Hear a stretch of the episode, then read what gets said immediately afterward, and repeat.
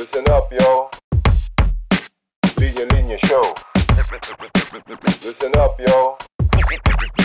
Linya Linya Show. Listen, listen up, yo The Linya Linya Show Bumabalik every week Parang yo-yo Sa office, sa condo, sa FX, sa kanto Walang pinipili, basta pili-Pilipino Listen, listen up, yo The Linya Linya Show Humahalik sa'yo cheek Parang exo Sa teres, sa Yo, yo, yo. Check. Yan. Hi guys. Ah, gusto ko lang i-share na ah, nakakuha ako ng bagong racket. Ah, alam niyo na kailangang kumayod ngayon eh. No, at salamat salamat sa suporta niyo at may naka-recognize sa talent natin at may nag-hire sa akin ano. At ah, nakuha tayo bilang isang professional social dishwasher sa isang bahay for one day. No, so ito, yan, naglalakad tayo ngayon dito sa ah, loob ng Valle Verde 7. Yan, buti pinapasok tayo. No, Ah, complete naman ang gear natin. Ah, hindi ko lang mahanap yung bahay. eh. Anyway, turn right tayo dito sa ah, Hermana Street. Ayan, teka, ito na ata yung bahay. Ayan, ito, ito, ito, ito. Yan. Alright, sige, teka. Doorbell tayo ha. Ah, hi, hi, madam. Ah, good day po. Ah, ako po yung um, yung social dishwasher na pinatawag nyo po. Opo. Ah, te, teka. Oh, oh my, oh my, oh my, oh my God. Kay, kayo po ba si, Oh! oh, hi!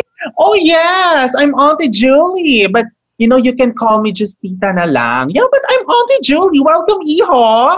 Come, come, come. Yeah, yeah, yeah. Pasok ka. Have you eaten na Oh ba? God. Ah, ma- Manang, hold on, hold on, hold on, Iho. Manang, ah, painit naman the ensaymada at ablea, please. All right. Oh, thank you. Ah, yeah. By the way, Iho, so yesterday Up. kasi, yeah, I had a problem eh. Because I had a socially distanced get-together with my hermanas. Yeah, Oh, but don't oh, worry. oh. We did the swab test beforehand. anyway, ayon. Naparami kasi ang mga hugasin. And you were recommended to me Mm. by my son, Rob- Robert Angelo. Yeah, kasi he saw Mm. you online daw. Ah, ah, ah, oo po. Ah, naku, Auntie Julie, ah, mukhang et, eto nga ano, mukhang marami po tong mga hugasin nyo, no? O- opo. Ah, Ay, nako, nako, don't worry, don't worry, Iho. I'll keep you company and let's chika while you do your social distancing, all right? Para you don't Soci- get inept. ah, Auntie, Auntie Julie, social dishwashing po ito. Ah, Hindi po oh, social. sorry. Social dishwashing. Is it like Opo. uh, the plates are, you know, uh, one meter Opo. apart?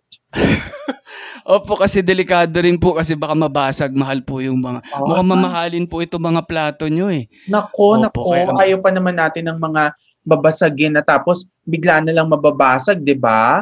Nako, kailangan careful tayo when we wash the dish. All right? Oo po. Ay, tama nga po. Wala pong Perfect. basagan ng trip.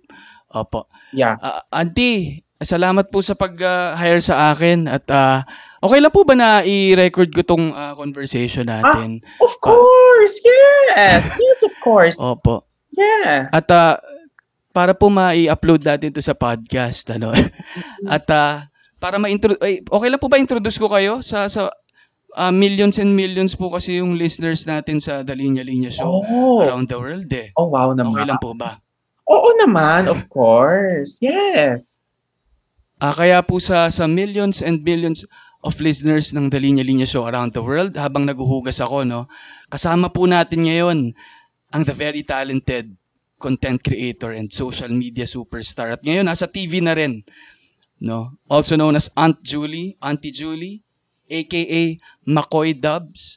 Welcome to The Linya Linya Show. Makoy Averilla. Boom! Boom! Yes! Oo. hello, hello, Ali. And of course, sa lahat ng mga listeners ng The Linya Linya Show, hello sa inyong lahat. Kamusta kayo? I hope okay kayong lahat dyan. And of course, Ali, maraming maraming salamat sa iyong pag-invite sa akin.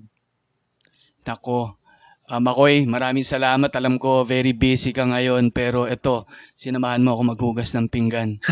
Pwede pa paabot nung, ano, paabot nung baso dyan sa gilid. Ah, teka, abot ko lang. Ayan. Sige. Unang tanong, Makoy, ah, kumain ka na ba? Ah, hindi pa. Hindi ko pa naluluto yung aking food. Binibake pa ni Manang Pating. Ah, Manang Pasing. Manang Pating, who is that? Pero late ka talaga kumakain? Ba't anong this oras na hindi ka pa na nakakapag-dinner? Kauuwi ko lang kasi. Ah, okay. Kaya so, parang ngayon sanay ka na rin na ano, parang baliktad na rin yung oras ng ano mo, pati kain. Oo, oo. Medyo nasasanay na rin. Pagka late na nakakauwi, late na rin yung kain. Or minsan, Mm-mm. pagka wala na rin gana, hindi na ako kakain. Nakaw. Ako, mahirap yan, mahirap Oo. yan. Oo. Pangalawang tanong, Makoy, kumusta ang puso mo? Ang puso natin ay ah, maigi naman. Ah, Siyempre, um, kailangan lang natin talagang, ah, alam mo na, magpatuloy sa laban, no? Kung tayo ay mga nasa eh, relasyon or wala man sa relasyon, 'di ba? Kailangan uunahin natin ang ating sarili para ma- para healthy ang ating puso. Love ourselves first or love yourself first para healthy ang iyong heart. Ganun. Grabe. Ganon, ganon. Ganda, ganda kasi minsan ano no, parang feeling ng mga tao Mm. yung pagiging healthy ng puso ay kapag may kapartner ka lang eh, you know. Pero nakakaligtaan din natin na yun. First and foremost dapat yung sarili muna nating puso. Oo. Tayo mismo mag-aalaga sa puso natin. Yes, correct ka dyan, Ali. Ah, sarili muna bago ang lahat, 'di ba? Bago ang ibang tao, sarili muna talaga. Yun. Sige, diretso na kagad tayo. No? Kasi yung una kong gustong pag-usapan, Makoy, bilang nasa mundo ka ng comedy and entertainment, ano, Wow. ano bang, ganun, ganun, ganun, totoo naman yan. And an- ano bang ano, anong halaga ng comedy sa'yo? No, and ano ba yung pakiramdam na nakakapagpasaya ka ng maraming tao? Mm-mm. Well, ay, ang ganda naman ng question mo, Ali. Thank you for that. Mm-mm. Well, ah Mm. syempre marami kasing ah, types ng comedy, 'di ba? And ah, tayong mga tao, kanya-kanya tayo ng take sa komedya or comedy. But for me, ah, in general, mahalaga kasi ang comedy sa akin. It is because um, it can be political, it can be purely ah, humor, it can be satirical, right? Um, pwede rin siyang ah, a form of awakening the senses of uh, the listeners or of the fans, ganyan. Um, I think comedy is important and uh, mahalaga siya sa akin. It's because ito yung ano eh, ito yung escape natin from the reality, right? But Yeah. at the same time, ang komedya pwede rin siyang makapagbigay sa ng realizations, right? Para ma-process mo yung mga bagay-bagay no sa iyong paligid. Like for example, um if meron kang mga fina-follow na mga personalities, 'di ba? Na mga Mm. komedyante rin, 'di ba? Tapos gusto mong i-crack ng joke.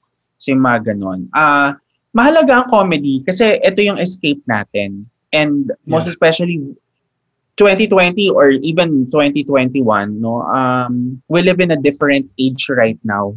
Before kasi ah, kulang tayo sa ano eh, kulang tayo sa access sa internet, no, sa information. Mm. So now we have the access already and siksik liglig umaapaw. So syempre Mm. kapag ka medyo nasa-stress ka na sa mga nangyayari on earth, 'di ba?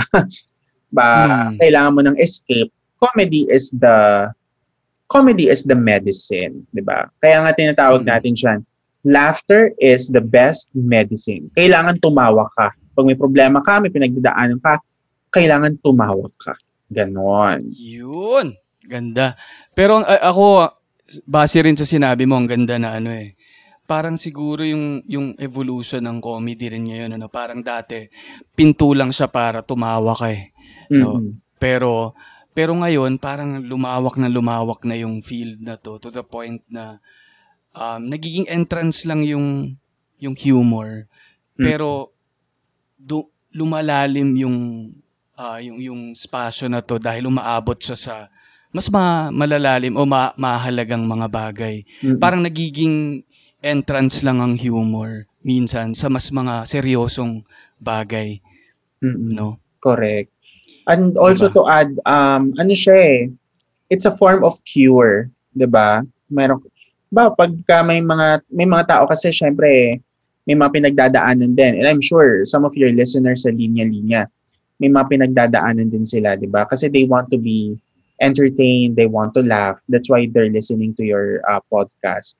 So, it's a form of cure also, no? Comedy is a form of cure. Yun. Mm. Anong masasabi mo sa ano? Sa Pinoy humor, no? Specifically sa Pinoy humor. And ano ba sa tingin mo yung meron ba tayong ano? Ano sa tingin mo yung unique about our brand of comedy? Mm-mm. Mm. Well, uh, ang humor naman ng Pilipino kasi mababaw eh, no? Ang kahit anong joke ang i-crack natin, ang kesyo mababaw matatawa ang typical Filipino, 'di ba? Yeah. Ah, most especially yung mga kapatid natin, mga kababayan natin na talagang um, hindi naman sa ano ah, yung mabababaw yung kaligayahan, kumbaga. Yeah. Ah, Oo. most especially ah, kapag ka talagang merong pinagdadaanan yung tao, talagang mag-joke ka lang dyan, tatawa at tatawa na yan, di ba? So, Oo. ang brand of comedy ng Filipino, I guess, it's mababaw. Ah, but it is also uh, becoming more sensitive to the issues Yeah. of the society. Before kasi Yeah. ang ang humor natin, lagi lang tayong patawa ng patawa. 'Di ba? Mm. ah to the point na minsan nade-degrade natin yung physical appearance no ng tama. mga tao no but Mm. It's evolving and I'm really glad na na na-improve natin siya no we are Yeah. yung kumbaga ang ang kamalayan natin Ali ay nagigising 'di ba Yun. and Oo. uh, humor is wa, wa, kumbaga one of the factors, one of the communication factors of awakening, 'di ba? Becoming woke in a good way, okay? Because may woke na bad way eh, Oo. is comedy. And tingin ko nabanggit mo na rin kanina eh nung nung nagkaroon siguro ng access yung mga Pinoy sa sa internet, ano, parang lumawak yung mundo natin. Siguro na-expose din tayo sa ibang brand of comedy, ano. Mm-mm. Dahil mas marami na tayong napapanood, mas marami na rin tayong influences, marami tayong ina-idolize din na ibang mga komedyante.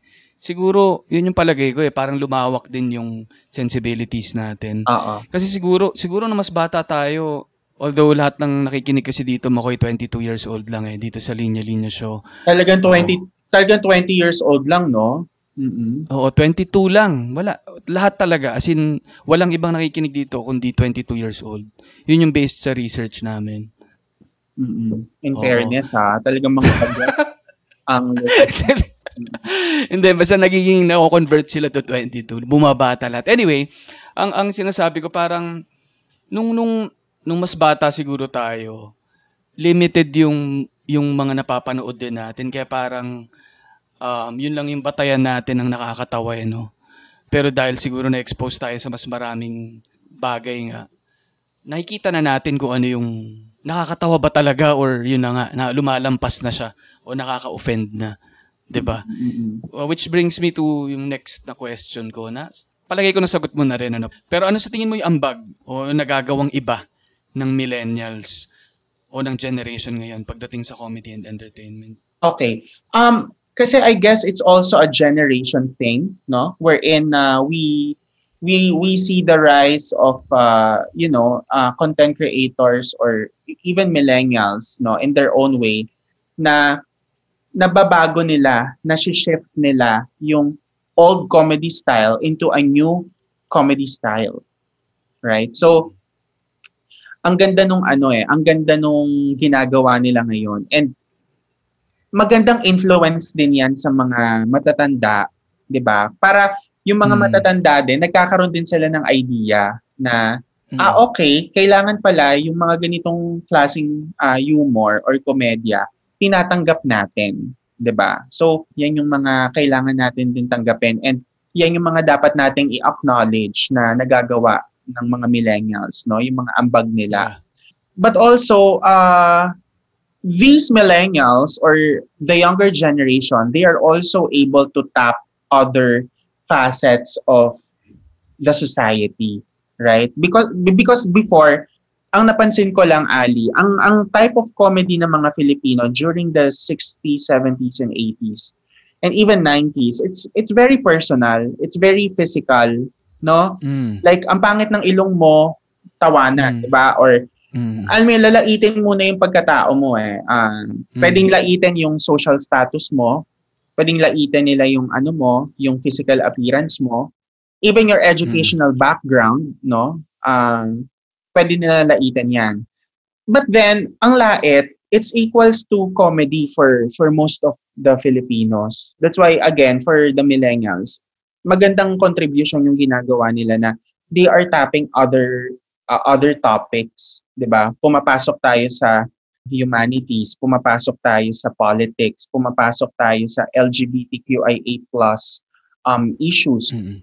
Pumapasok tayo, tinatalakay natin ang movies, ang books, 'di ba? So nag-evolve siya. So I guess Ali uh, yan ang contribution, one of the good uh, contributions na nabibigay ng mga millennials and Gen Z. Ganda. No, ako gusto ko talaga yung nangyayari, eh, no, na nako-call out na nga yung mga nakagawi ang topics or issues na ginagawang katatawanan noon. No, kasama dyan nga yung mga binanggit mo, gender, kapansanan, kulay, Mm. social status, ganyan. At na- nakakatuwa lang na unti-unti na siya nababago ngayon, no. And tingin ko talaga big step to, no, hindi lang sa comedy, no, pero sa kultura natin in general para mas maging mula tayo sa mga bagay na hindi naman talaga nakakatawa at mga seryosong usapin no kasi yun nga eh, no parang ma- pwedeng natatawa ka pero may nasasaktan ka na palang iba no Mm-mm. Correct. tingin ko ang tingin ko rin creative enough at matatalino yung mga Pinoy para maka eh, maka-move on sa mga sa mga topics na to at mag-evolve talaga at nakakatuwa nga na nangyayari na siya ngayon. Mm-mm. And sabihin ko na rin diretso na isa kang malaking contributor doon sa movement na yan tingin ko. ako naman. Nang bola pa tong si Ali, oh. eh para para may para may tip ka mamaya sa akin pa habang naghuhugas ako. Yan. Hindi. Bola ka pa talaga. yun- Charing. eh, ah, Makoy, ano no, nabasa ko rin yung mga ibang features tungkol sa'yo eh. Mm-mm. And siguro pwede ka bang mag-share ng konti tungkol dun sa experience mo? Nabanggit mo kasi na parang nabully ka rin nung, nung mas bata ka pa sa school, ano? Mm. And it eventually led to your love for comedy. Paano, yung- paano yung nangyari yun and paano yung naging transition na yun? Ay, oo. Thanks, Ali. Actually, uh, when I was a kid kasi, uh, my childhood my childhood is pretty rough. Uh, hindi siya ano eh, hindi siya hindi siya ano, hindi siya magandang experience overall because palipat-lipat ako ng school nung elementary. So, I remember, pagkalipat ko ng school nung grade 4, ah parang ano, parang lagi akong binubuli kasi ako yung baguhan. Eh kasi di ba pag mga elementary school or usually kapag mga malalaking school, ah kung sino yung classmate nila ng grade 1, yun na yung parang barkada nila or meron na silang nabuong culture inside the classroom, right? Or inside the Mm. section. Tapos, sy- since ako yung transferee, syempre ako yung outcast, 'di ba? Parang Mm. parang sino ba to? Ganon. Ah Mm. baka achiever ba to, ganito, ganyan.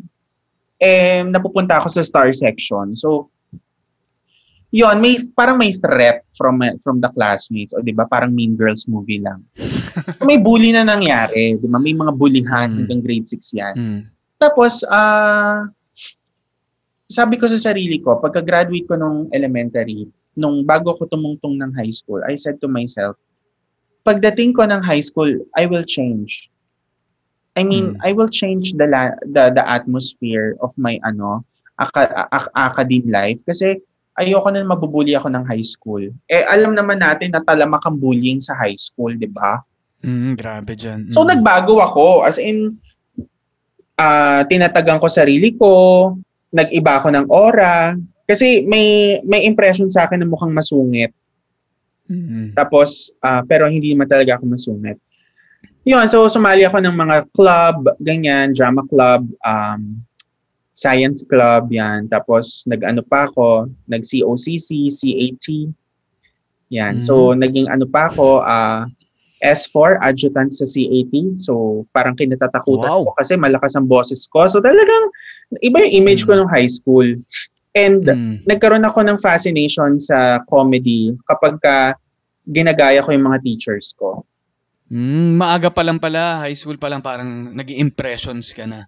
No. Yes. Mm. Parang ano lang, conscious ka pa lang na turn around, parang na Mm. na flip mo 'yon, no, from being bullied to parang parang siguro na realize mo na sarili ko lang yung yung makakapagpabago sa akin din and kailangan kong tatagan yung sarili ko para um, mabago din yung nangyayari sa akin. Ganun ba?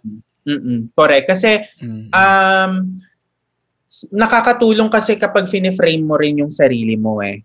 Na eto ka, matatag ka, kagalang-galang ka, hindi ka dapat ah, binubuli-buli. Dinala ko yon hanggang, hanggang sa magkolehiyo ako. At dinala ko hanggang sa nagkaroon ako ng trabaho after graduation. Ang portrayal ko talaga sa sarili ko is someone na mukhang masungit pero mabait naman ako talaga. Kasi siguro sa height ko rin at tangkad ko, ganyan. So parang minsan Mm. natatakot sila mag-approach. Intimidating. Oo, parang intimidating daw ako sometimes. So sorry Oo. if gano'n na nafe-feel nila, pero pag nagsalita naman Oo. na ako, sobrang sob, sobrang sobrang soft-spoken ko kaya. Oo nga, napansin ko nga eh, pag ah, hello na pag hello mo sa akin, ay grabe pala to. Soft spot. Oo. Tsaka ano eh, pero ang tangkad mo, Mako, hindi nga kita yung ulo mo ngayon dito sa Zoom eh. Hindi kita yung Lampas ka. Yung ulo mo. Ay talaga Parang lagpas. lampas ka, lampas. Oo. Ganun Grabe. ka katangkad oh, ata. grabe naman. Loko ka. pero, speaking of ano, ah yan sa school ano, sabi mo, to, hindi, pero yung, yung takeaway ko muna dun sa sinabi mo, parang, Mm-mm. siguro na, na-realize mo na ikaw yung magdidictate kung sino ka. Instead of parang yung naranasan mo ng grade school na para bang sila yung nagsasabi kung sino ka. 'Di ba? Mm-mm. Dahil nga dahil, dahil parang na-dominate nila, binubuli ka nga. Pero nung si- sini- sinimulan mo na ikaw ang bahala sa sarili mong image, ganun naging conscious ka. Tingin ko mas naitulak mo na kung sino ka talaga nga ano, mas mas lumabas siya. Yun yung yung na-pick pick up ko dun sa kwento mo. Oo. And tawid naman to to college, no. Again, eh, nung, pag, yun, nung, inaral ko nga rin yung mga ah, pinagdaanan mo. Ang, ang, ang nakita ko ay Com Arts ah, student ka nung college. Oo. Com Arts yung course mo. Mm-mm. Dahil originally gusto mong maging reporter. Yes. Ano yung ba- bakit yun yung na, napili mo and what eventually led you to choosing ad, ano advertising? Um, nung nag-com arts kasi ako nun sa Letran, I was really hoping, ah, parang dream ko talaga maging field reporter. As in, ah, maliit pa lang ako, Ali, pagka tumitingin ako sa salamin, meron, yung bote ng shampoo, hinahawakan ko yun. Tapos ginagawa, ginagawa ko siyang mic, para kunwari, ano, mm, kunwari nasa ano ko, EDSA. Tapos, mm, favorite ko yung, favorite ko yung traffic report yung nandito po tayo ngayon sa EDSA Guadalupe at kung nakikita ninyo ang southbound ay medyo masikip ang daloy ng trapiko. Ginagaya ko yun lagi. Parang si Oscar Oida ba yung, yung reporter. So dream ko talaga maging field reporter noon. Kasi kasi na nabibilib ako sa mga journalists na talaga nakakapag-travel outside the Philippines or even here, Mm. here kasi alam mo, nare-report nila yung mga balita, 'di ba? Parang kahit saan ka magpunta, pwede kang gumawa ng storya. So doon ako Mm. natutuwa. And uh, siguro dahil na rin sa ano, influence din ng mga kaklase ko nung high school ng uy, pwede kang maging reporter. Ganyan. Mm-mm. So parang sabi ko, mm. parang sabi ko, sige, game na. Parang laban na Mm. yan, ganyan. So natuwa naman. Nag- nag-attempt ka ba? Nag-attempt kang mag-apply as reporter? Nag-attempt ako mag-apply sa ABS and GMA7. So, nag-attempt ako mag-reply as trainee for for TV reporter pero hindi ako natanggap. May exam kasi Mm. yon eh. Hindi ako natanggap. Mm. Even Kasi ano, yung yung exam ba ay may pasample sila? ah oo. Tapos kailangan mo rin mag-record ng ano, kailangan mo rin mag-record ng bosses. So, Mm. yun naman. Mm-mm. Well, wala ako nakaka-relate lang ako kasi bukod sa communication din yung naging track ko. Gusto ko rin maging reporter noon, Mm-mm. no? Siguro, kung ikaw si Oscar Oid, ano ba? Ay, hindi, ito naman crush ko lang. Lagi ko naririnig si Apple Salandoni. Shoutout kay Apples. Pero, yun lang, wala. Lagi ko na naririnig. Tapos, wala. Gusto ko rin. Gusto ko rin siguro yung experience nga na palipat-lipat ka ng mga lugar. Mm-mm. Tapos, um, alam mo yung mga nangyayari sa paligid. At yun nga, laging may kwento. Pero ako siguro mas naiisip ko dati sa mga documentaries, ano, yung mga Mm-mm. correspondence. Oo, nakakatuwa Yeah. kasi siya eh. Pero yun, paano ka natawid naman to ano, to advertising? Um, yung sa advertising, so after graduating, uh, I work in publishing and then marketing. Yung sa advertising kasi, nabibilib ako dun sa mga campaigns, yung mga TV commercials. Yon. So, parang sobrang natuwa lang ako. Meron bang tumatak sa'yo no na ano, ng mga Pinoy commercials na Oo, yung Yun yun sa na- Jollibee, I Love You Sabado, yung sa McDonald's na ah, Love Ko To, ganyan, Gina, Karen. So, Ay, parang. Oo. So parang nagkaroon ako ng interest na yon parang gusto kong mag-try sa advertising. So nag-work muna ako sa isang digital PR agency. And then after that, uh, nag-work ako sa Qatar uh, as a content producer in in Doha actually. Then um, worked there for almost a year. Then uwi ako ng Pilipinas. And then mula nun, tuloy-tuloy na yung karera ko sa advertising. Mm. Tapos ano yung specific work mo sa sa ahensya? Ah, an doon sa Qatar content producer. Tapos sa pag pagbalik ko ng Pilipinas, nag-work na ako as senior account manager. Tapos naging social media lead, then social media manager naman. Doon sa pinakahuli kong ah, job. 'Yon. Mm, so accounts and ano, social media management. Hindi ka nag-copywriter. Parang bagay ka rin doon. doon sa ano, work ko as social media, medyo copywriter-ish ang work nun. Kasi magsusulat ka ng captions ng social media posts eh. Mga digital Kasama campaigns. na. Oo, Mm-mm. kasama siya. Well, sa akin lang bilang again, parang parehas ulit na parang yan din yung ginusto kong takin din advertising. Ah, talaga? Bongga Oo, ka. oo. Bongga mo Kumuha rin- doon. kumu- kumuha rin ako ng ano eh, copywriting class nung Mm-mm. college. Tapos, Ah. um, yan, yan na yung gusto ko ba talaga nag-college? sa, sa Ateneo. Ah, Ateneo. So, uwian ka nung nasa Ateneo ka or nagdo-dorm ka na din? Uwian ako, grabe yung experience ko dyan. Well, since ano kasi ako makoy eh, since prep, Diyan ka na. prep to, oo, prep to college, eh nasa Novaliches kami. So, sobrang layo. True Blue. Oo, true blue. Kaya ano rin, true puyat din. True Kasi 4 a.m. club, 4 a.m. club tayo. ah. Oo. Nauunahan na, nauunahan ko yung mga manok doon sa amin. Nauunahan mo Ah. na.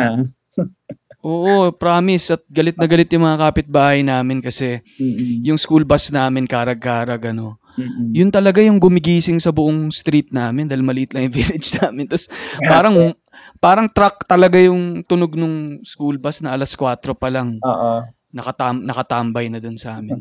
Anyway, yan nga, tuloy-tuloy ako na sa, sa Katipunan. Tapos, Mm-mm. communication, hindi ako naka, hindi ko nakuha yung communication na course eh. Nag-ano ako, interdisciplinary studies. Ah, IS, liberal. IS, Oo. oo. School of, IS, ano, parang School of Humani- ay, humanities. Humanities. Oo. Oo. Yeah. Humanities. So, pero kinuha ko communication sa creative writing. Mm, as elective, no? Ah, oo, parang yun yung dalawang track ko. Oo. Yun kasi sa IS, eh, pipili ka ng dalawang track. Correct. So, yung pinili ko talaga na kaya communication para matuto ko sa media, ganyan. Mm-mm. Pero yung creative writing naman, para sana sa advertising din. Mm, Dahil nga gusto kong maging copywriter. mm-mm. So, yung influensya ko naman yan, yung ano eh, yung Fita na commercial, no? Ay, oo. Sobrang Yung- funny ng mga commercials ng Fita. Oo, sabi ko, Diba? gusto ko, pag, pag, paglaki ko, gusto ko ganyan yung mga, mga gawin ko. Yung puputulin, tas di ba? Tapos maging sports car na kalahati, ganyan. So, nag-ayansa din ako eh, pero hindi ko masabi na nakapag-immerse talaga ako. Parang, Culture, no? sand- oo, sandali lang eh. Mm-mm. Ikaw ba, bi- bilang yung ahensya culture, no, para sa mga nakikinig din na, ah, siguro, nandun sa industriya na yan ngayon or binabalak pumunta dyan, 'di ba meron kasing stigma sa ahensya culture na Oo. tok- toxic ang toxic ang buhay, no? Toxic ang ang ano diyan. Pero uh, on the other hand, parang hindi ka rin daw tatanda, no? Dahil laging masaya, laging may Mm. inuman, ganyan. Mm-mm. Anong anong take mo bi- bilang na-immerse ka rin diyan sa sa mundo na 'yan? sa mundo ng ahensya, no? Alam mo, kasi ang advertising, ah Ali, it's very ano eh, ah kumbaga ano yan eh, para kang nasa zoo, Hmm. lahat ng klaseng animal,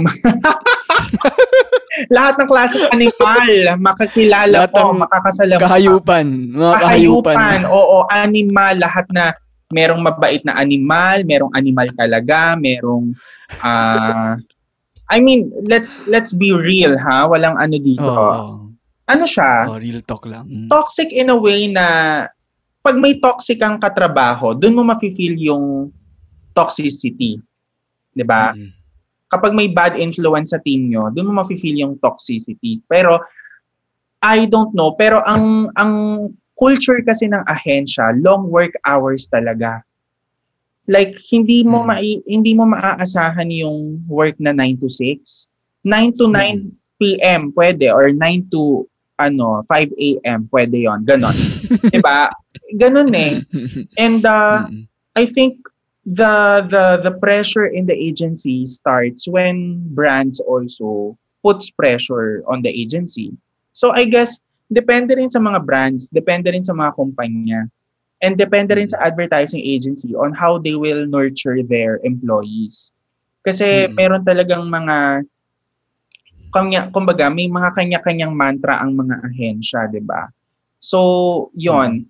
But I believe uh, these recent years, uh, some advertising agencies are doing their part in terms of uh, making the work workplace better, 'di ba? Parang Mm. minsan uh, nag-aano sila every Wednesday wala silang pasok para magkaroon naman ng sariling time yung ano din, yung uh, Mm. empleyado nila mag-unwind. But me, uh, sa seven years kong nagtrabaho sa ahensya, I really had a great time with uh, with the people na nakatrabaho natin. Uh, toxic, yes, kasi nakakapagod din eh. Li- Like minsan wor- uh, long work hours. But overall, um, mas nangingibabaw kasi yung saya. Mas nangingibabaw yung Mm. pagkatuto doon sa mga Mm. na-experience natin. Kasi I was able to understand how the campaign runs, how the campaign works, no, the strategy behind it. 'Di ba? Like for example, uh, bakit ang uh, Jollibee pag ang commercial ng mga Jollibee nakakaiyak, 'di ba? Merong Mm. strategy behind it eh. So doon maiintindihan mo, malalaman mo siya. Bakit importante ang mga influencers kapag ka gusto mong magpakalat ng ano, ng virality ng brand, 'di ba? Kasi Mm. kailangan mo ng real life uh, situations, kailangan mo ng real life comments. So, doon papasok yung ganun. So, ako overall, I had a great time working in the advertising uh, industry. But I was tired also. Napagod lang din ako. So, ganun naman. Pero, etong masasabi ko dyan, Ali. Pag galing ka ng ahensya, pag galing ka ng advertising, and then paglilipat ka ng client side, maning-mani na lang sa'yo ang client side. I mean, based on Mm. ano ah, based on na naririnig ko and uh, maybe experience din bilang naging kliyente rin ako. So, Mm. before, no? So, ah yan. Yan ang ano natin. Pero, Parang ano no? Oo. Parang siguro kumbaga nasalang ka na sa apoy eh no. yes. Nasalang ka na sa Ala- apoy at gusto mo ulit maging pritong isda. Kaya, babalik ka sa. Kasi, alam mo, Ali, merong ibang bumabalik ng ahensya kahit naging kliyente na sila. Na-miss nila yung hustle. Na-miss nila yung, Yun. na-miss nila yung pressure. So, may mga ganun. Oo. Yeah. And siguro yung yung toxicity naman ano, hindi naman yan maikakahon sa isang industry eh, Mhm. no. Ah, halos lahat naman siguro ng ah, iba't ibang industriya may toxicity pero na- ano na rin eh. Yun nga again, depende depende rin sa sa sa kumpanyang bahagi ka, ah, sa mga nakakatrabaho mo. Minsan sa'yo din minsan eh, no? Sa sarili mo din.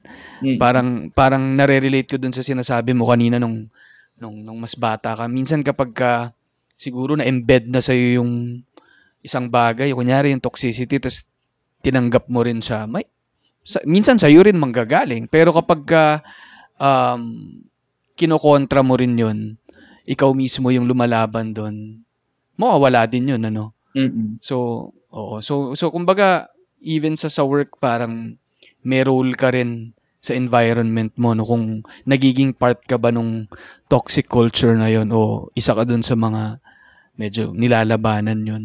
Mm-mm. No. Correct, correct yan. Agree ako Mm. dyan. Speaking of yung toxicity na yan, ano, ah, naniniwala ka ba sa kasabihan mo ko na ano, yung love moves in mysterious ways? Oo naman. Love moves in mysterious ways. Uh, it's so Oo. mesmerizing, but love appears over the horizon. Charot Parang narinig ko na. na yun. Pa- Parang iba yun. Charot. Pero ano ano, Makoy, kasi na, syempre, ano, no, consumer ako ng content mo. No? Anong favorite Nina live song mo ba? Favorite Nina live? Oo. Uh, Through the Fire. Ah, matindi yun. Talagang Oo. exhibition, ano? Ano yun? May litid yun. Lit, lalabas yung litid mo. Pag pinatugtog mo yun, lalabas yung litid mo. Through the Parang Fire. pati si, oo eh, yun talaga parang na, napaso si Nina dun eh, no? Oo, napasok. yung, yung, ti- yung tili niya dun para talagang inaapuyan siya eh. Through the Fire! Ganon. Oh. Ganon yun. Ito, feeling ko, feeling ko alam mo eh. Ako yung favorite ko kasi dun, Mako, yung ano eh, yung piano in the dark. Piano in the dark, yeah. Piano in the dark, yes. Oo. Diba yung, Yan. Oh no, caught up in the middle of Cry, just a little. just a little Yes! nothing. Grabe yun. Ganda yun. Ano? Piano in the dark. Yeah. Tsaka yung colored Ganda kisses, nun. I I also like colored kisses. Ah, ganda nun. Mm-mm.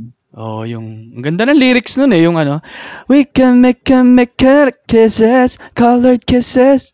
Tama ba yan? Oo. yes, yes, correct. Alam mo, kulang na lang, Ali, umorder tayo sa Grab ng ano, yes, may product intrusion ka ron. Tsare. umorder tayo ng ano, ng ah, beer.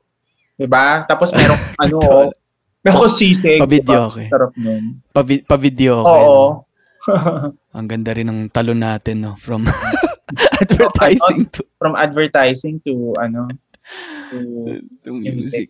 Ayan, ayan. Hindi, pero i- ikakabit ko ulit Mm. yung wire sa ano, doon sa, sinas sa, ano, sa advertising. Kasi, kaya ko rin sa hinimay ng konti, Makoy, Mhm. kasi yung yung tawid ko naman ay yung from dating ah, nagbebenta no parang ah, bilang part ka ng industry na yun, yung dating nagbebenta parang ikaw ngayon bilang content creator ikaw ngayon yung kailangan bumenta mm no and meron ka bang mga specific na natutuhan mm o natututuhan sa sa marketing or advertising branding na ginagamit mo ngayon para sa personal branding? Ah, okay.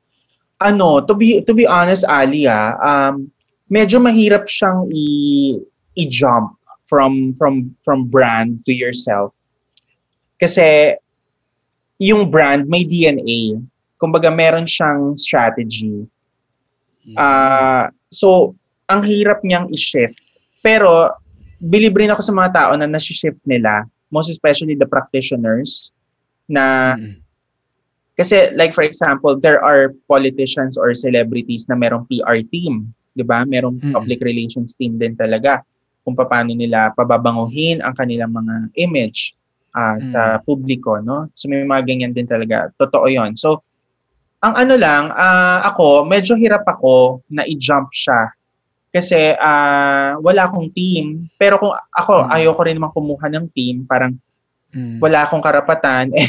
And at the same time, na tao lang naman ako, di ba? Hindi naman ako Mm. kalakihan. So, and I just want to stay low-key. Ah, gusto ko lang ng simpleng buhay din. So, Oo. siguro one of the things na natutunan ko na pwede nating ah, pwede nating i-switch no as jump point is yung ah, responsible social media use. Like for example, ah, you need to strategize your content, wag ka everyday magpo-post, 'di ba? Dapat meron kang lead time or parang meron kang schedule na pina-follow when it comes to posting your content on social media. Kasi social media is Mm. very saturated na right now, 'di ba? Everyone can create content. Everyone can be uh, a content creator and ang tao agad-agad pwede nilang sabihin sa sarili nila na I'm an influencer. Ah, influencer, gano'n. Di ba? Parang sobrang ano na nung influencer. Sobrang gas-gas na niyang pangalan. So, Mm-mm. should be, uh, you know, uh, should be content creator, should be movers, ganyan. Social Mm. media you uh, movers, ganyan. So, I think that's more important. So, uh, meron naman, may mga natutunan naman pa unti-unti. Pero yung iba technical eh, sa social media. Mm. But kung branding talaga, like yung parang ganit dapat ang portrayal mo sa social media, wala, hindi ko na jump, hindi ko siya nadala. Iba rin kapag ah, ta- iba eh pag tao mismo eh no. Mm-mm. Iba pag produkto. Oo. Correct yan. Oh, parang Pero ikaw ba nararamdaman mo minsan na ano na yun nga eh parang paano ba yung naging transition mo from from kasi wala ka na o, 'di ba parang nung nag-work ka dati sa advertising parang wala ka wala ka sa limelight Mm-mm. parang yung naging paano yung naging transition mo to yung napapansin mo na nakikilala ka na Mm. meron bang moment na yun ano yung moment na yun na nasabi mo ay hala kilala na pala talaga ako ng mga tao Mm. Nung nag-start yung pandemic, to be honest, um, Mm-mm. Kasi nung nag-create ako ng dubs, no, yung Makoy Dubs videos, there are people naman na nakaka-notice na, no, na ay si Makoy Dubs, ay si Makoy Dubs yan, ganyan. Pag naririnig nila yung Mm. boses ko minsan nagsasalita, halimbawa sa convenience store, um, pag naririnig nila, ay si Makoy Dubs yan. Pero ang star, ang ano talaga, ang talagang re, ang nagpa-realize sa akin na shocks, oo nga no, talagang may mga nakakakilala na is during the pandemic. Kasi mas maraming time ang tao sa social media mag-consume. Mm-mm. So, na-feel ko lang na mas dumami ang viewers natin during the pandemic. Kasi mas Mm. marami silang oras. And Mm-mm. whenever I go outside, there are times na maka-experience ako wherein naglalakad ako sa mall, tapos biglang may lalapit, gusto magpa-photo. Yung ganon. Mm-mm. Tapos may mga magsisend sa iyo ng ano, mga love messages na, uy, you, you, ah, maraming salamat sa content mo, sumaya ako. Yung mga ganun. Eh, itong si Aunt Julie McCoy, parang part lang siya kasi 'di ba ng iba't ibang mga dinadub mo noon na mga Mhm. personalities or scenarios, no? Ano yung naisip mo nung biglang tumatak yung character na to sa marami? And ah, ano kaya yung sinasabi nito? Anong takeaway nito about Pinoy culture? Oo. Auntie Julie kasi is your progressive tita eh. So, I created the Auntie Julie character and it's not planned. Uh, kumbaga, the creation of the character was very spontaneous. Nung ginawa natin ng Auntie Julie character, ay ang portrayal niya, siya ang progressive tita. Siya ang tita Mm. sa isang pamilya na tanggap ka. Kahit anong kasarian mo, anong background mo, mayaman ka o mahirap, tanggap ka niya. And Mm. meron kasi tayong mga family members, 'di ba, in the clan or I mean in the family wherein meron talaga nagsa-stand out na isang tiyahin. Na et, Isang tita baby. Oo, etong si tita, ano to, ganito ganyan. Etong si tita na ganito, may ano yan, may hacienda. Or parang etong tita na to, mabait to kasi tanggap ako nito eh. So, ganun ang portrayal ng Auntie Julie. Mm. She's your progressive tita. But not just that, she also stands up for what is right. No? She takes care of you. Hindi lang siya yung basta-basta nagbibigay sa'yo ng pera pagka Pasko. Mm. No? Not just 1,000. But she gives you advice, no? What what can be done the right way, no? At the same time, nakakapag-entertain pa din. Mm-mm. Yun. Ang galing. Ako, ako sa akin talaga, ang galing talaga nung nagawa mong character na to, no? Bukod sa yun niya, kuwang-kuwa mo yung Pinoy tita culture. Mm-mm. Ah, parang yun yung kaya siya nag-resonate sa mga tao kasi very relatable. Naririnig nila yung tita nila sa iyo eh, 'di ba? Pero Ah, yung oh, pero kaya kaya ko rin to parang binibring up kasi yung for me yung mas magaling doon ay o yung pinakamagaling doon ay yung character mong Aunt, Auntie Julie parang nababasag mo yung typical tita of Manila nga na na masyadong traditional minsan toxic o judger na no na laging may sila yung yun nga pagka may Christmas salo-salo kayo yung may parang tumaba ka, kailan ka mag-aasawa, ba't di ka tumulad sa pinsan mong gan si ganito, parang ganun, no? Parang, yan niya, parang mas natutulak yung idea ng pagiging isang progressive at woke na tita. Mm-mm. And tingin ko, napakahalaga nun kasi ah, lalo na yung audience mo, Mm-mm. no, na Yeah. katulad namin, itong mga listeners ng The Linya Linya Show, Mm. ah, nai-influence mo yung current or future titos and titas Thank you. para para para alam na nila kung ano yung in in a funny and entertaining way. Again, ito pumapasok na naman yung halaga ng comedy ano. Mm. Uh, pumasok ka sa gate ng comedy pero lumalalim yung topic na to dahil yun yan, nagiging reflection siya nung mga yung kultura nga na hindi natin na na dapat na natin um, baguhin. Ah, Tapos napapaki, napapakita mo rin kung ano yung dapat. Ito yung example ng tita na na yun na, na tinatanggap yung mga pamangkin at hindi hindi lang ano no, nanguhusga, ganyan. Kaya yun lang, yun, yun yung take ko kay Auntie Julie na. Mm-mm. And ang, ang galing lang kasi hindi sa ganitong usap ganitong usapan lang naman siya mahihimay eh, no. Ah. Pero kung kung kung kung nasa labas hindi naman yan masyadong mapag-usapan. Pero ang galing lang kasi subtle lang siya. ah, Pero tingin ko napaka effective niya mm. na way of Salamat. educating. Oo, Yun. salamat, salamat. Given given that Makoy, no, sino ba yung favorite ah, tita mo at bakit? Wala akong favorite tita personally. Ah, Hmm. wala wala. Wa- uh, Personally wala akong favorite tita. That's why it's also the inspiration of Auntie Julie, no? Mm. Ah, kasi gusto ko gumawa ng ng character na yun nga progressive tita. And Mm. sa family ko, I love all of them. I I love my family. I love my titas, but wala akong favorite. Ah, Ah, ah, kasi for me, I think pare-parehas naman sila ng ugali. Merong Mm. matikulosa, merong um, masarap magluto, ganyan.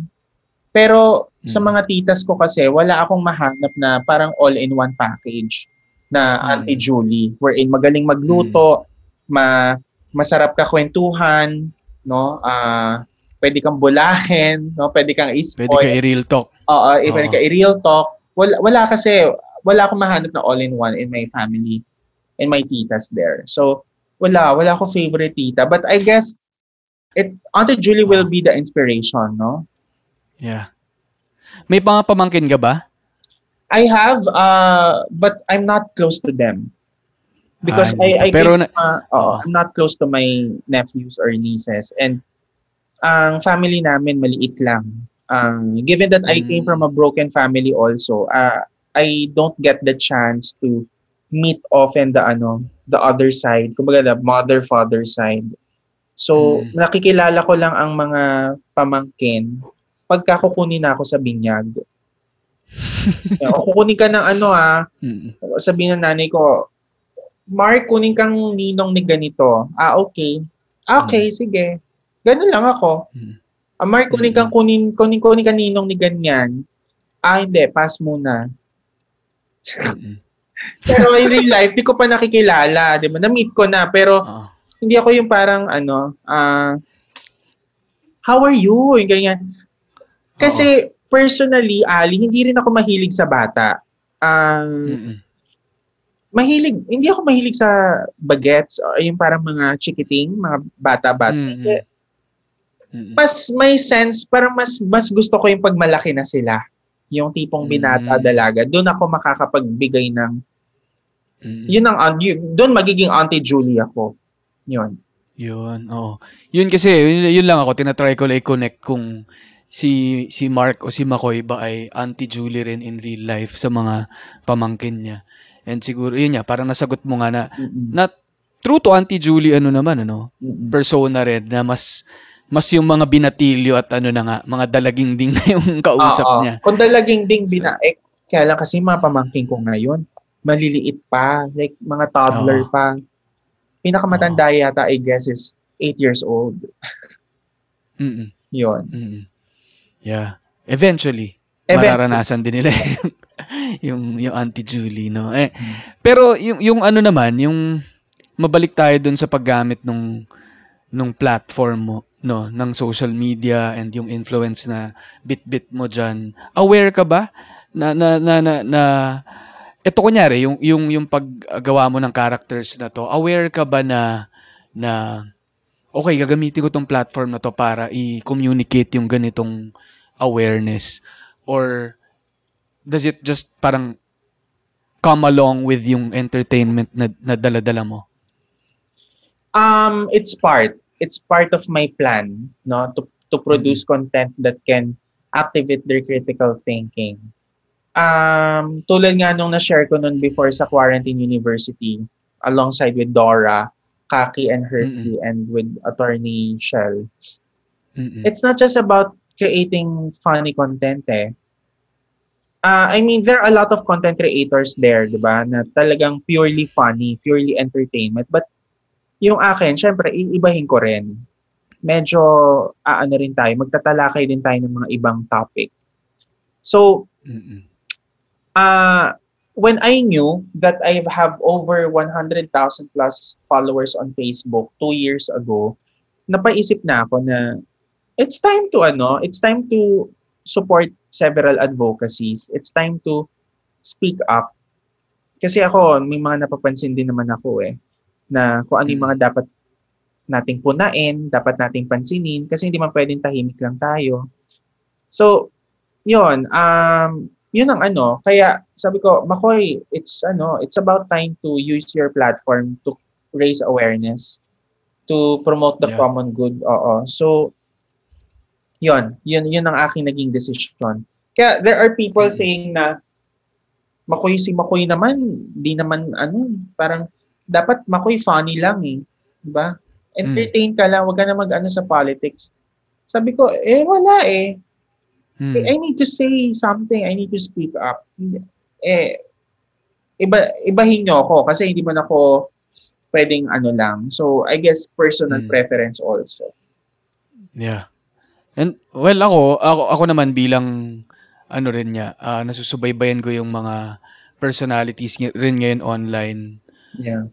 Ako tuwang, tuwang-tuwa talaga ako kasi yun eh, hindi madali no na maging um, personality ka or comedian ka, entertainer ka, tapos um, pumasok ka din dyan sa usapin ng, ng mga social issues, ganyan, dahil katakot-takot din na na pangbabash at uh, negativity yung matatanggap mo. Pero natutuwa lang ako na ang dami ngayon na nilalabanan talaga. No, naninindigan din dun sa mga Yeah. kanya-kanya nilang mga uh, advocacies and ano eh no parang nag nagso-snowball din na, na, na ang laki ng ng nabibigay nyo inspiration dun din sa ibang content creators na um, magkaroon din ng sariling boses, no? magkaroon ng sariling say Mm-mm. sa sa mga nangyayari. Mm-mm. And and yun, siguro ano, no, hindi nyo na rin napapansin dahil nga ah, ginagawa nyo naman siya naturally.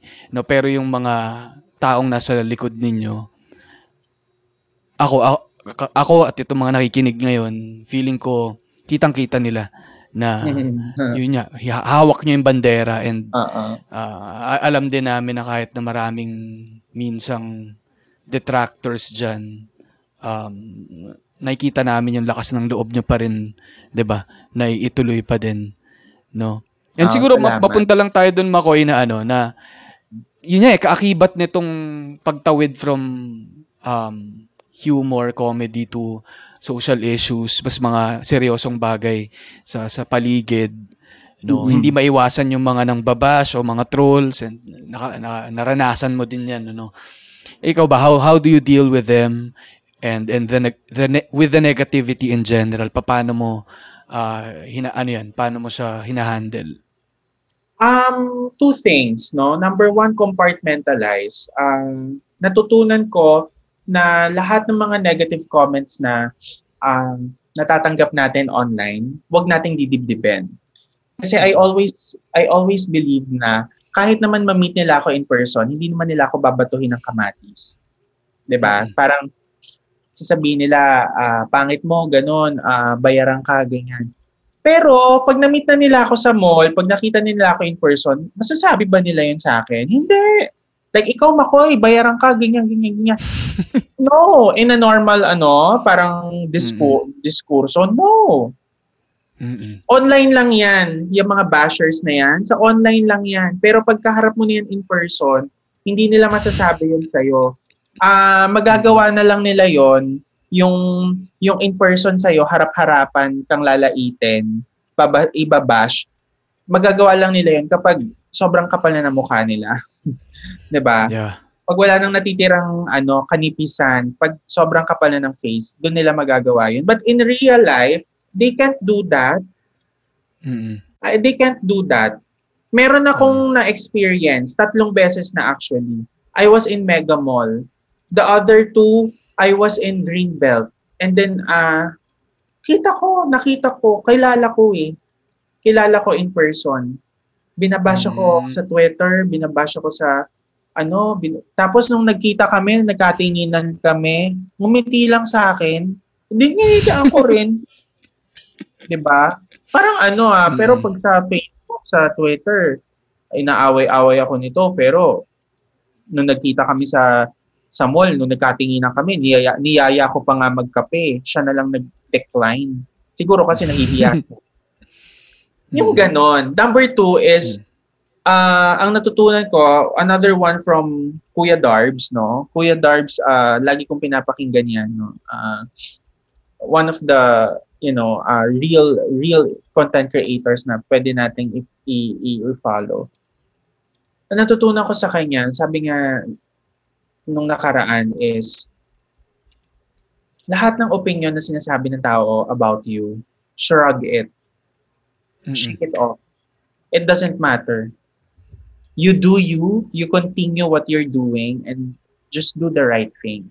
So yung dalawa na yun, Ali. Mm-mm. Ang ganda nun. Yung compartmentalize. Ano, minsan kasi nga nabablur na yung lines between social media and real life. Oo, napapagsama nila eh. Like for example, ha, best example that I could give. I have friends who are very vocal about the the opposition.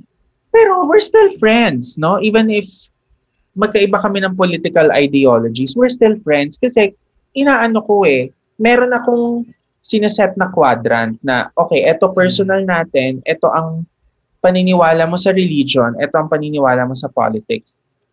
Pero pag sobrang bembang ka na sa akin, eh wala na, we need to cut our ties, 'di ba? We need to cut ties na. Mm. Pero ang Mm. pag marunong ka kasi mag-compartmentalize, may intindihan mo eh, 'di ba? Na ah, okay, ah ganyan ang statement niya, ah okay. Pero inaanak ko kasi yung anak niya. So ano, wag na ba? 'Di ba? Yung mga Oo. ganon. Pero mapapaisip ka. So yung mga ganon. Magbibigay ka ba ng regalo sa kanya ngayong Pasko doon sa pamangkin mo? Hindi hindi ako sa inaanak mo? hindi ako nagbibigay ng regalo sa inaanak ko. Alam mo, ugali ko 'yun, Ali. Hindi ako Ah, nagbibigay. talaga? Pinagsisindi ko na lang ng kandila sa Quiapo. Ay, mahalaga din yun. Oo, Powerful. diba? Pag-pray mo na lang yung mga inaanak mo, hindi ako nagbibigay ng material sa kanila. Even money, I don't, I don't, Anong ano mo doon? Anong anong idea mo behind that? I mean, ano, ah okay, first thing, ah because the parents of my inaanaks, they are, you know, earning a lot. Yeah. They are earning well. So I think for me, parang, what's the point of me giving money or giving a material, uh, a material thing 'Di ba? Parang anong-ano, para Mm. saan? Eh, ang yaman na Mm. ng parents nitong batang ito, na ang yaman ng parents nitong sanggol na ito, na ultimo, stroller yata na ganong brand, eh hindi ko maibibili, 'di ba? Dahil mahal. Or even Mm-mm. mga damit na ano, parang hindi practical kung bibilhin. Pero kasi ang sabi ko naman sa parents, ang pwede kong maibigay is advice. Ba, nagkaroon kayo ng problema ng asawa mo dahil naging ganito ang anak mo, nalilihis ng landas, edi tawagin mo ko, kakausapin ko yung Mm. anak mo. Ba, or kakayo ang kakausapin ko ng asawa mo. So ganun ang ano ko. Hindi ako yung Yeah. o ito bigay mong ano, itong ano PlayStation 5 bigay mo kay ganito. Merry Christmas cam. Hindi, I, I'm not Tapos kapag ah, pag may problema, hindi mahanap, no? 'di ba? Oo, Oo. hindi ako ganong ah, hindi ako ganong grand, ah, wow, hindi man ako ganong ang godparent, no? Mm-mm. Hindi ko dinadaan sa mon- monetary or material things. Mm-mm. Yun. Magandang ano rin yan. Yan nga sabihin ko sa mga inaanak ko ngayong Pasko. No? advice yung, advice yung, One time may nagsabi sa akin, Tito Mark, pahingi po ng 500. Hindi ko for what? Ah, pangbili ko lang po. No. Binila ko na lang, binigyan ko na lang ng food. Ah, ano gusto mo, cookies? O bili tayo din ng cookies. Magpa, ano tayo, pa-deliver. Ganun lang. Hindi, Mm. hindi ko binibigyan. Mm-mm. Yeah. yeah. Very Aunt Julie ka doon ha. Parang, Oo. parang mas mas nakikita mo yung value mo rin kapag ka, ano, pag mas lumaki na sila tapos pagka tingin mo mas um, mas makakapagbigay ka ng payo sa kanila. And mas totoo lang mas mahalaga naman 'yun kaysa sa uh, Oo. yun na, mga material na bagay ng nung maliit pero nung tumanda na hindi na mahanap, 'di ba? Diba? Yeah. And ano rin, ako, ay, ibalik ko lang dun sa shake it off. Ang ganda lang din ng pagpag ng konti, no? Pagka, pag marami ka na rin natatanggap na, na kung ano-anong pambabash at opinion ng ibang tao, minsan, nasa sayo din kung paano mo nga iti-take, no? Kapag eh, pagka binibit-bit mo hanggang pagtulog mo, Yeah. talaga manunuot sa'yo yan. Yeah, No? oo. It will feed you Pero- eh. Kaya don't don't feed Mm. the trolls. Starve them. Yeah. Yung nga yung ano natin dyan.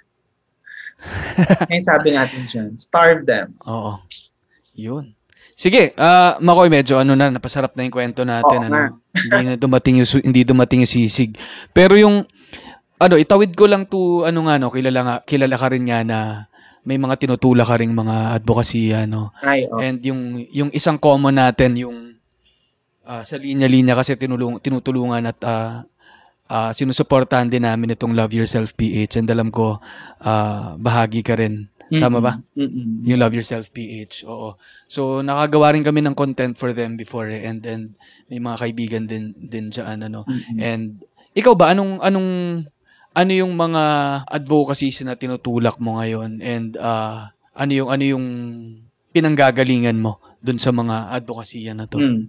Yeah, uh, number one is love yourself, PH, no? Because uh, I'm HIV and AIDS advocate, no? And uh, I want to give back to the community as well, no? Most especially, I have also I I, I know I know some people who are also diagnosed with HIV, no? So this is my way. This is my way of actually giving back to the community, uh, spreading awareness about you know promoting uh, reproductive health, no responsible responsible use of uh, you know sheep and pills ganyan Mm. Mm. kasi kailangan eh no kumbaga, kumbaga it's not just about the COVID-19 we also have another you know another one na we need to beat then 'di ba Mm. and number two is the election no Mm. vote uh, eh, voters education so there's we the youth vote no wherein we urge the gen z and the millennials to register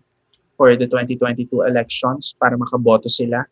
Because we believe in we the youth vote that you know malaki ang contribution ng mga kabataan sa magiging ah, kinabukasan ng ating bansa. Mm. other personal advocacies also is uh, mental health no. As you may all know i was diagnosed with dysthymia uh, way way back 2016 yon mental health kasi is very important also nowadays most especially according to Mhm. the red cross and the united nations no in the philippines 40% ang tinaas ng diagnosis ng anxiety and depression in the philippines during the pandemic and it's not a good number. It's not a good indication. We need to act, 'di ba? Maraming factors bakit nag bakit na diagnose, no? Pero that's another topic, of course. Mm. So that's why sa mga listeners, if you're listening, don't be afraid uh, in the dark, no? There's there's gonna be light naman eh. May may liwanag Mm. naman sa dilim. And Mm. always believe na may makakausap kayo. But also help yourself, right? Don't self-diagnose. Yung feel, ko depressed ako. Ay, depressed ako. Mm. Ha, paano? Mm-mm. Ba? Kailangan natin ng clinical diagnosis. Huwag tayong basta-basta magsasabi ng ganon. We need to be sensitive about those words, no? Kasi minsan nakaka-trigger yan. So Yeah. there, um, love yourself with the youth vote and mental health. So, Yeah. yan ang, yan ang pinaka-importante sa ngayon. Ayun, salamat sa mga pagtulak mo dyan, Makoy. Ano? And ang ganda lang na marinig din ng mga listeners natin. And ah, ano lang din, ah, natutuwa din ako na anong tawag dito, yung mga advokasya rin ito, natatap din itong linya-linya show. Yes, Ah, of course. Oo. And, and ng linya-linya din na kahit papaano nakakapag-ambag din sa sa mga advocacy na to. Kaya din excited din kami nga na masama ka namin dito sa show dahil alam naming ah, kalinya ka namin sa mga yan.